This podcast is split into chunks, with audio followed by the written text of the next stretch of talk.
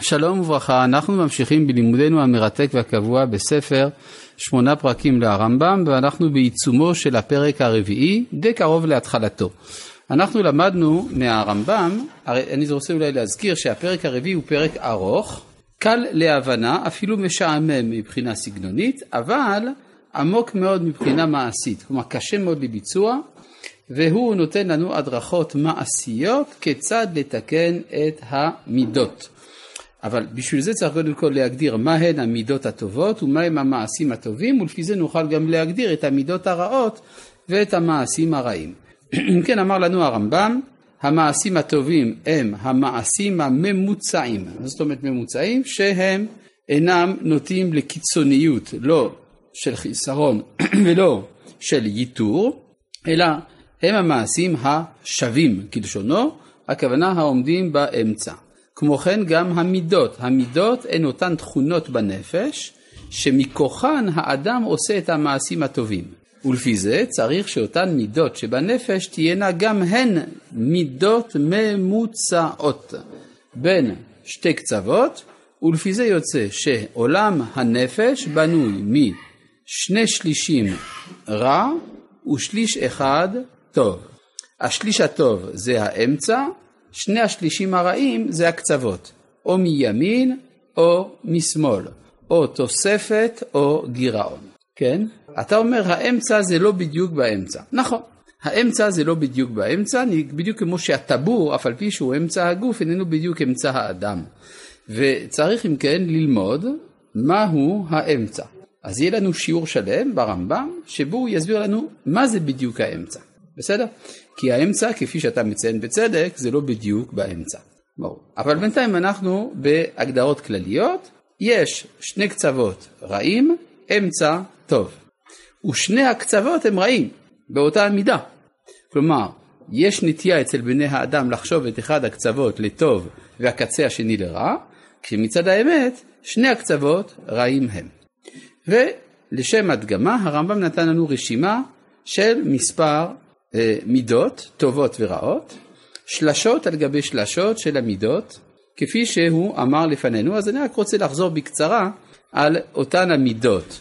יש מידת הזהירות, אחר כך מידת הנדיבות, הגבורה, הסלסול, הנחת, הענווה, ההסתפקות, טוב הלב, ואחר כך גם למדנו הסבלנות ובושת פנים, וזהו. מה? כן, אלה הם המידות שעברנו עליהן, כאן מניתי רק את האמצעיות ולא את הקיצוניות. אז אם תשימו לב, יש פה, לפי המניין שלי, עשר דוגמאות. מה שמעניין, זה שמהדוגמה השנייה ועד הדוגמה השמינית, אני מדבר שנייה עד שמינית, כלומר הורדתי כאן את הראשונה, התשיעית והעשירית, זה מזכיר לי משהו, אז רגע, משתיים עד, תש... עד שמונה כמה יש? שמונה. משתיים עד שמונה יש שמונה, כלומר לפי דבריך, בוא נספור, שתיים, שלוש, ארבע, חמש, שש, שבע, שמונה, תספור בבקשה, זה יוצא כמה? שבע. שבע. אז יש פה איזה בעיה מתמטית, אתה אומר שמשתיים עד שמונה זה שמונה, אני חשבתי שזה, שהיה, שזה שבע, וכך אני אנקוט, אולי אני טועה. זאת אומרת, יש כאן שבע מידות, מהמידה השנייה עד המידה השמינית. השבע מידות האלה מזכירות לי משהו. אולי אני אעשה לכם קצת רענון. המידה הראשונה, מידת ה... כלומר, השנייה, מידת הנדיבות. אחר כך הוא מדבר על מידת הגבורה, אחר כך מידת הסלסול. כן, עכשיו אם אתם זוכרים, אולי יש ככה במאגר הדמויות התנ"כיות מישהו שאנחנו מכירים אותו בתור נציג הנדיבות בעולם? אברהם, נכון? הנדיב, מידת החסד. אחר כך, מה הרמב"ם דיבר? הגבורה. מזכיר, יש מישהו במאגר הדמויות התנ"כיות שידוע לנו כנציג הגבורה? יצחק, יפה. הסלסול, מה אמרנו? מה זה סלסול? לפי מה שלמדנו? הסלסול, לפי מה שלמדנו בשיעור הקודם, זה ההתנאות, להיות נאה. יש לזה שם אחר בעברית, תפארת. אתם מכירים מישהו במאגר הדמויות התנ"כיות שמנציג מידת התפארת? אה, כן, יעקב. הנה, משום מה, שלוש מידות פה כנגד אברהם, יצחק ויעקב. אחר כך יש לנו הנחת והענווה. מי ידוע לכם כבעל נחת? אהרון. אוהב שלום, רודף שלום, אוהב את הבריות, מכוון לתורה. ענווה, מזכיר לכם מישהו? משה. פש, מעניין. ההסתפקות, כן, איזהו, איזהו השיר השמח בחלקו. מי עוסק בכלכלה אצלנו? יוסף. ולב טוב זה מידתו של דוד, יפה. שליבו לב כל ישראל וליבי חלל בקרבי וכו'. עכשיו, האם הרמב"ם, כשהוא מנה את המידות האלה, התכוון למה שאני אומר עכשיו? אני חותם לכם שלא. הרי ההתאמה הזאת של מידות לאנשים וכדומה, זאת היא דרכם של המקובלים, לא דרכו, לא דרכו של הרמב"ם, שהרי הרמב"ם אינו נמנה על המקובלים. אבל דבר בכל זאת שאי אפשר שלא להיות מופתע ממנו. שכאשר חכם בישראל מונה מידות, זה יוצא לו ככה, שזה מתאים לתורת הספירות של המקובלים. למרות שהרמב"ם לא שייך לאסכולה הזאת, אבל בסופו של דבר זה מתפלק לו בצורה הזאת, לפחות בשבע מתוך עשר המידות שהוא מנה כאן. בכל זאת, מעניין.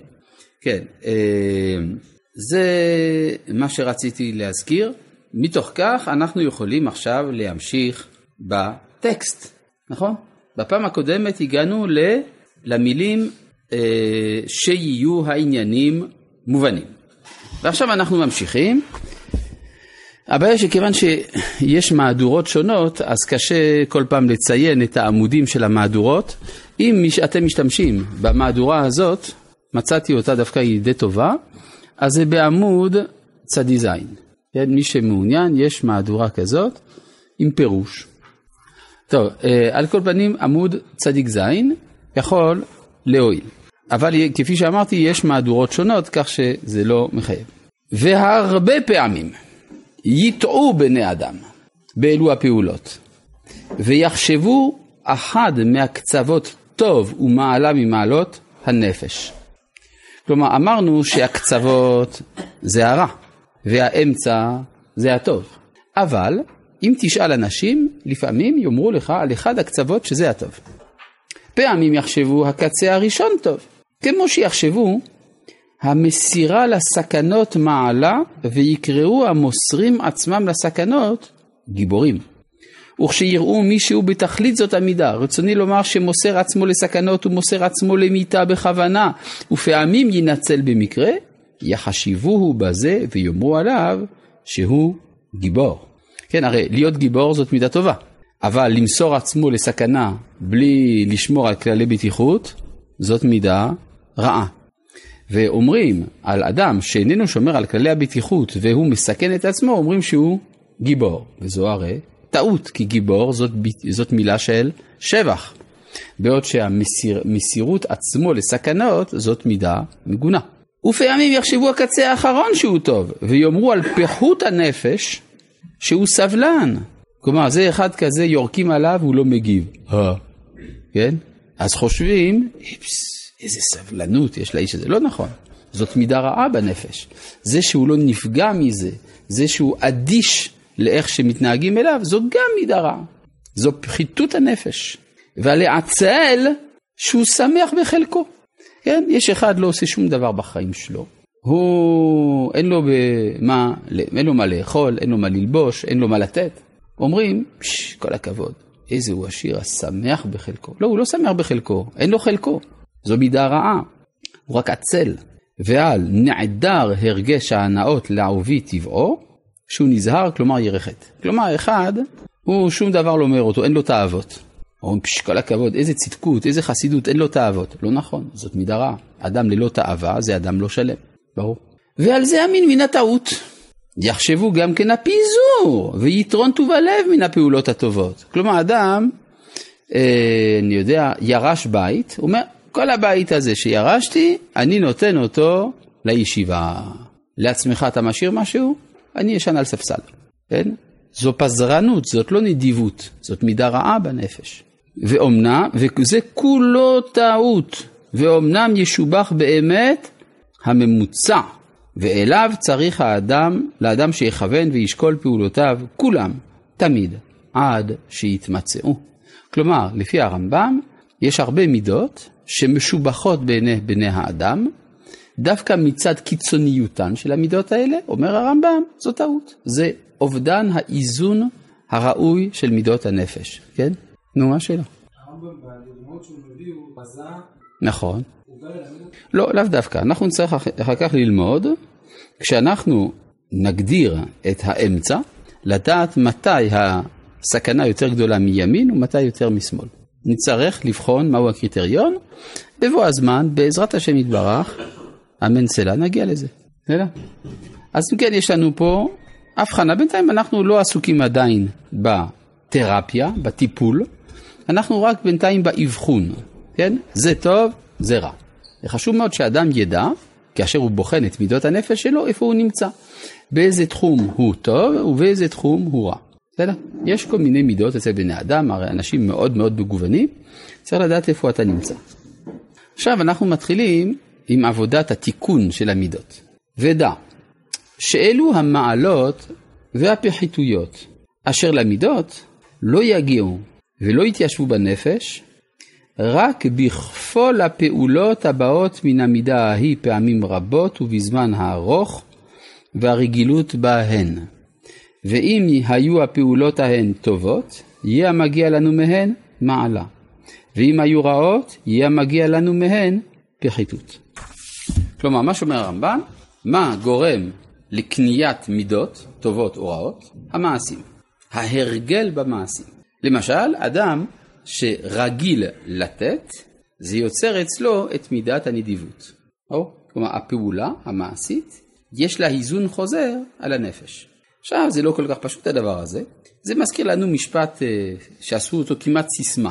אחרי המעשים נמשכים הלבבות. איפה זה כתוב?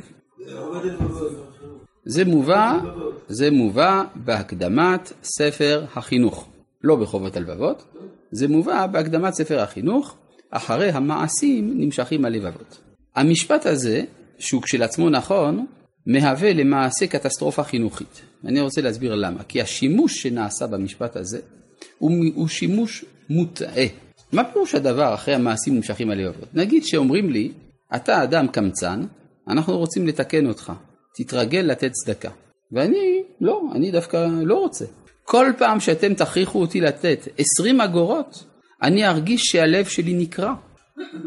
כלומר, ברגע שכופים עליי איזשהו מעשה, שאינני חפץ בו, התגובה שזה יוצר אצלי היא תגובה של דחייה ושל הקצנת המידה הקיימת אצלי. ככל שאתם ת, ת, תדרשו ממני לתת יותר ואני אתן יותר, אני אהיה יותר ויותר קמצן. כך שבאמת יש מקום לשאול, מה זאת אומרת שאחרי המעשים נמשכים הלבבות? כן, גם במערכות חינוך השתמשו בביטוי הזה, אומרים, אה, הרב, הרב, יש לי שאלה באמונה, יש אלוהים או אין אלוהים? תניח תפילין, אחרי זה נדבר. מה זה תניח תפילין? אבל אני לא מאמין. למה אתה אומר לי לעשות מעשה שהוא נגד ההכרה שלי? כן, אבל קראתי שאחרי המעשים נמשכים הלבבות, אז מן הסתם אם אתה תניח הרבה זמן תפילין, אתה בסוף תאמין. באמת. זה השטויות האלה. אדרבה, ככל שאתה תכפה עליי דבר שמנוגד להכרה שלי ולדרישה שלי לברר האמת, המעשים האלה יגרמו יותר ויותר לדחייה. אז מה זה אחרי המעשים נמשכים הלבבות? אלא. אני לומד את זה גם מהמילה כפייה. כפייה זה בדיוק ההפך. נכון, וכפייה, אותיות הפך, יפה מאוד. אם כך, אנחנו צריכים להבין למה התכוון המשורר כאשר אמר, אחרי המעשים נמשכים הלבבות. התשובה היא, אחרי המעשים נמשכים הלבבות בתנאי שיש לבבות. כלומר, מעשים לא מייצרים לבבות. מה זה לבבות? הלבבות זה הרצון. כלומר, נגיד שאני הבחנתי בתוכי שיש משהו שצריך תיקון. אז יש לי כבר רצון לשנות. ואז יש לי תרגול מעשי. אתה החלטת שאתה רוצה לשנות. איך אתה תשנה? יש מעשים. המעשים ימשכו את הלבבות. אבל אם אין לבבות, המעשים לא ייצרו לבבות, אלא אולי ייווצר מזה לב מתנגד. לא? ולכן גם אמרו רבותינו, לעולם יקבל אדם על עצמו עול מלכות שמיים תחילה, אחר כך עול מצוות. אבל אם אין עול מלכות שמיים, עול מצוות לא יעזור. בבקשה. אה, איך מייצרים לבבות? זאת השאלה היפה. כלומר, אם המעשים לא מייצרים לבבות, אז איך מייצרים לבבות? מייצרים לבבות על ידי לבבות. כלומר, לבבות מייצרים לבבות. מה זה לבבות? זה גם רצונות וגם מחשבות. אני אסביר למה הכוונה. הדבר היחיד שמשנה את רצון האדם זה רצון האדם. זאת האמת. אין שום גורם חיצוני שעושה שינוי רצון באדם. כי גם אם אתה תעשה את כל הפעולות המביאות את האדם לחשוב, להתמודד, להתבונן, להתמודד, אבל אם יש רצון מנוגד, אז זה לא יעזור. אלא, אם יש לאדם רצון לא מבורר, הוא לא יודע אם הוא רוצה א' או רוצה ב', ואז הוא נותן פתח להשפעות שיעזרו או לכאן או לשם. זה הבירור הראשון.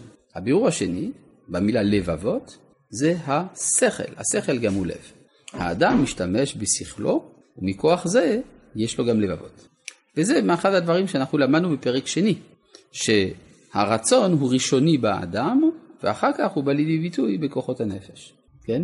נתנו דוגמה 100 שקל, ואז המעשים האלה קרבו אותו. יפה, זאת אומרת, מה שאתה אומר, שבתוך המעשים המושכים את הלבבות, יש אסטרטגיה של איזה מעשים.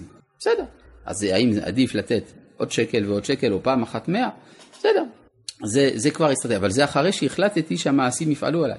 או שנתתי באופן פסיבי שהמעשים יפעלו עליי, סורה של הסכמה. אבל אם יש לי התנגדות, זה לא יעזור, להפך. כן? כלומר, הכפייה איננה עוזרת. כלומר, אחרי המעשים נמשך, נמשכים הלבבות החופשיים, וזה בעצם מה שכאן הרמב"ם מלמד אותנו. כן, אשר ברא אלוהים, לעשות. לעשות, צריך לעשות, נכון. אבל כדי לעשות צריך לרצות לעשות. מעשה שאני לא רוצה לעשות אותו, הוא לא מעשה שלי. רוצה להגיד משהו? טוב. ובכן, אה, אנחנו נמשיך. בואו נראה מה שאומר הרמב"ם. ודע, אני חוזר שוב על המשפט, עכשיו משפט הרבה יותר מובן, שאלו המעלות והפחיתויות אשר למידות, לא יגיעו ולא יתיישבו בנפש רק בכפול הפעולות הבאות מן המידה ההיא, פעמים רבות, ובזמן ארוך, והרגילות בהן. יש ביטוי כזה, ותרגילנו בתורתך. מה זה תרגילנו? תרגילים, כן? התרגיל משנה בנפש. ואם היו הפעולות ההן טובות, יהיה מגיע לנו מהן מעלה. ואם היו רעות, יהיה מגיע לנו מהן פחיתות. ומפני שאין אדם בטבעו, בתחילת עניינו, בעל מעלה ולא בעל חיסרון, כמו שנבהר בפרק השמיני. כלומר, האדם לא טוב או רע באופן מוטבע, והוא ירגיל בלא ספק פעולות מקטנותו כפי מנהג קרובה ואנשי ארצו. כלומר, כל אדם חי בחברה, והחברה מקנה לו הרגלים, ואפשר שיהיו הפעולות ההן ממוצעות ואפשר שיהיו מותירות או מחסרות כפי שסיפרנו ותהיה נפשו חולה. ראוי שילכו ברפואתו כדרך רפואות הגופות. גופות הכוונה גוף, בשווה. כשם שהגוף, עכשיו פה אנחנו לומדים קצת רפואה של ימי הביניים, כן, זו רפואה עתיקה. כשם שהגוף כשיצא משיוויו, נראה לאיזה צד נטע ויצא. ונעמוד כנגדו באפקו עד שישוב אל השיווי. כלומר, מה שנקרא, היום קוראים לזה אה, מאזן, חילוף חומרים, כן? יש בתוך האדם לפעמים יותר מדי הפרשה מסוימת, הורמון מסוים וכדומה, ואז אנחנו הולכים בכיוון הנגדי. אז גם ברפואה העתיקה היו מסווגים את בני האדם לפי קר, חם, מרה שחורה, מרה ירוקה, מרה לבנה, מרה אדומה, אה, לחות, יבשות וכדומה. כן, היה להם כל מיני טבלאות כיצד לסווג את מצבם של בני אדם, ולפי זה הם היו פועלים. זה אפילו אה, לפעמים קצת מצחיק ופרימיטיבי. למשל היה אדם אחד בשם הרקליטס. כן, הרקליטס, כשהוא היה חולה, אז הוא הלך לישון בתוך העורבה. למה? כי בתוך העורבה הוא אמר, שם יש תסיסה, יש חום, והחום זה מקור החיים, האש זה החיים, ולכן הוא יהיה שם, הוא יתרפא. ככה הוא חשב. כן? כלומר, זה ניסוח פרימיטיבי של אינטואיציה נכונה, כן? למשל, אומרים לאדם, אתה זקוק למרק חם, זה אומר משהו. לפעמים אומרים לאדם, תשמע, עדיף שתשתה קר, וכדומה, כן? וכל זה בא להשיב את האיזון. אז גם פה אומר, כשם שהגוף, כשיצא משיוויו, נראה באיזה, אל איזה צד נטע ויצא, ונעמוד כנגדו באבקו עד שישוב אל השיווי, וכשישתווה נסלק ידינו מן ההיפוך ונשוב לעשות לו מה שיעמידהו על שיוויו, כן נעשה במידות בשווה. כלומר, אה, תיקחו את המשל של אה, מוט אה, ברזל שהתעקם. אם רוצים ליישר אותו, לא מחזירים אותו אל האמצע, אלא מחזירים אותו אל מעבר, לכיוון השני, ורק אחר כך מחזירים אותו אל האמצע, נכון? כלומר, התנועה של הבריאות היא תנועה של מטוטלת. לתוך המטוטלת עד שמגיעים אל האמצע. אז גם פה, כך כן נעשה בשווה במידות, והמשל בו. כשנראה האדם שהייתה לו תכונה בנפשו, וחיסר בה נפשו מכל טובה, לרוב הקילות, וזו פחיתות מפחיתויות הנפש. והפועל אשר יעשה מפעולות הרע, כמו שביארנו בזה הפרק. וכשנרצה לרפות זה החולי, לא נצווהו להרגיל בנדיבות. כלומר, הרי אמרנו שהקילות זה אחד הקצוות. אז מה הוא צריך, ומה האמצע האמיתי? הנדיבות. אבל זה לא מספיק. אדם שכלאי, הוא צריך, לא מספיק לו להתנהג בנדיבות. שזהו כמו שירפא מי שיגבר עליו החום בדבר הממוצע השווה, שלא יבריאו מחוליו. כן, הרמב"ם כאן, תזכרו, הוא היה רופא, רופא מהגדולים. אז הוא קצת אה, מכיר את המטריה הזאת. אבל צריך שנביאהו לפזר. עכשיו, לפזר זה גם מידה רעה, אבל לפי עניינו זה טוב. זה כמו שאם אנחנו רואים אדם שיש לו כאבים אחרי תאונה, אנחנו נותנים לו מורפיום. למרות שהשימוש במורפיום עבור אדם בריא, זה דווקא מזיק. אבל בשביל המצב של אותו אדם, אנחנו זקוקים ללכת לקצה השני. ויכפול מעשה הפיזור, פעם אחר פעם, פעמים רבות. אתה תיתן הרבה כסף, עד שתסור מנפשו התכונה המחייבת לחילוט, ויהיה קרוב להגיע אל תכונת הפיזור, שהיא גם כן מדרה. כלומר, אנחנו מרפאים חולי על ידי חולי אחר. ואז נסלק פעולת הפיזור ונצווהו. להתמיד על פעולות הנדיבות וישקוד עליהם, לא יותיר ולא יחסר. כלומר, אנחנו עושים תנועה של מטוטלת. אגב, הגאון מווילנה בפירושו לספר משלי אומר שכאשר עושים את התנועה הזאת, לא עושים, לא עושים מעבר חד ומיידי מן הקילות אל הפיזור, אלא גם זה באופן הדרגתי, אבל אנחנו עוברים בדרך את הנדיבות. ואז הוא מגיע למצב שבו הוא נדיב יתר על המידה, הוא פזרן, ואז הוא חוזר באופן הדרגתי גם כן אל המידה של הנדיבות. כן, זה בעצם המידה. מה? כן.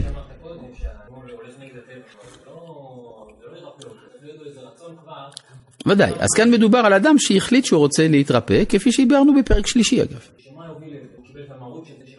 הוא קיבל את ההחלטה. זה בכלל לא משנה מכוח מה הוא קיבל את ההחלטה, הוא קיבל החלטה. אחר כך אומרים לו, אתה רוצה, החלטת? אז יש מי שמטפל בזה. בסדר?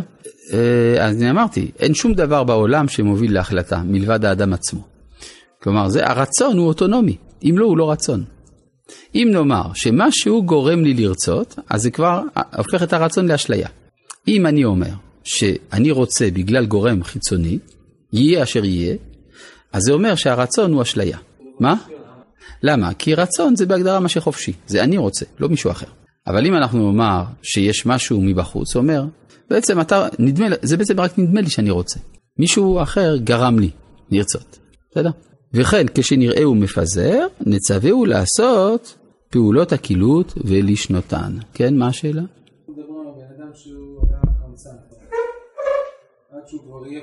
לא, קרוב לפזרן. כן. לא, אנחנו מדריכים אותו לשוב אל הנדיבות. אה, אלא אם כן הוא יודע להדריך את עצמו. זה כמו שאדם זקוק למאמן בספורט. אם הוא יודע את, בעצמו איזה אימונים לעשות, אז הוא לא צריך, אבל יותר טוב שיש לו. אבל זה לא תכונה, ראשונית של המצוינות, היא לא כל כך גבוהה פה שמספיק ש... אז זה הדיון שבהמשך, זה הדיון שבהמשך. מה, מה טבוע באדם יותר? טוב, בזאת נעסוק בפעם הבאה.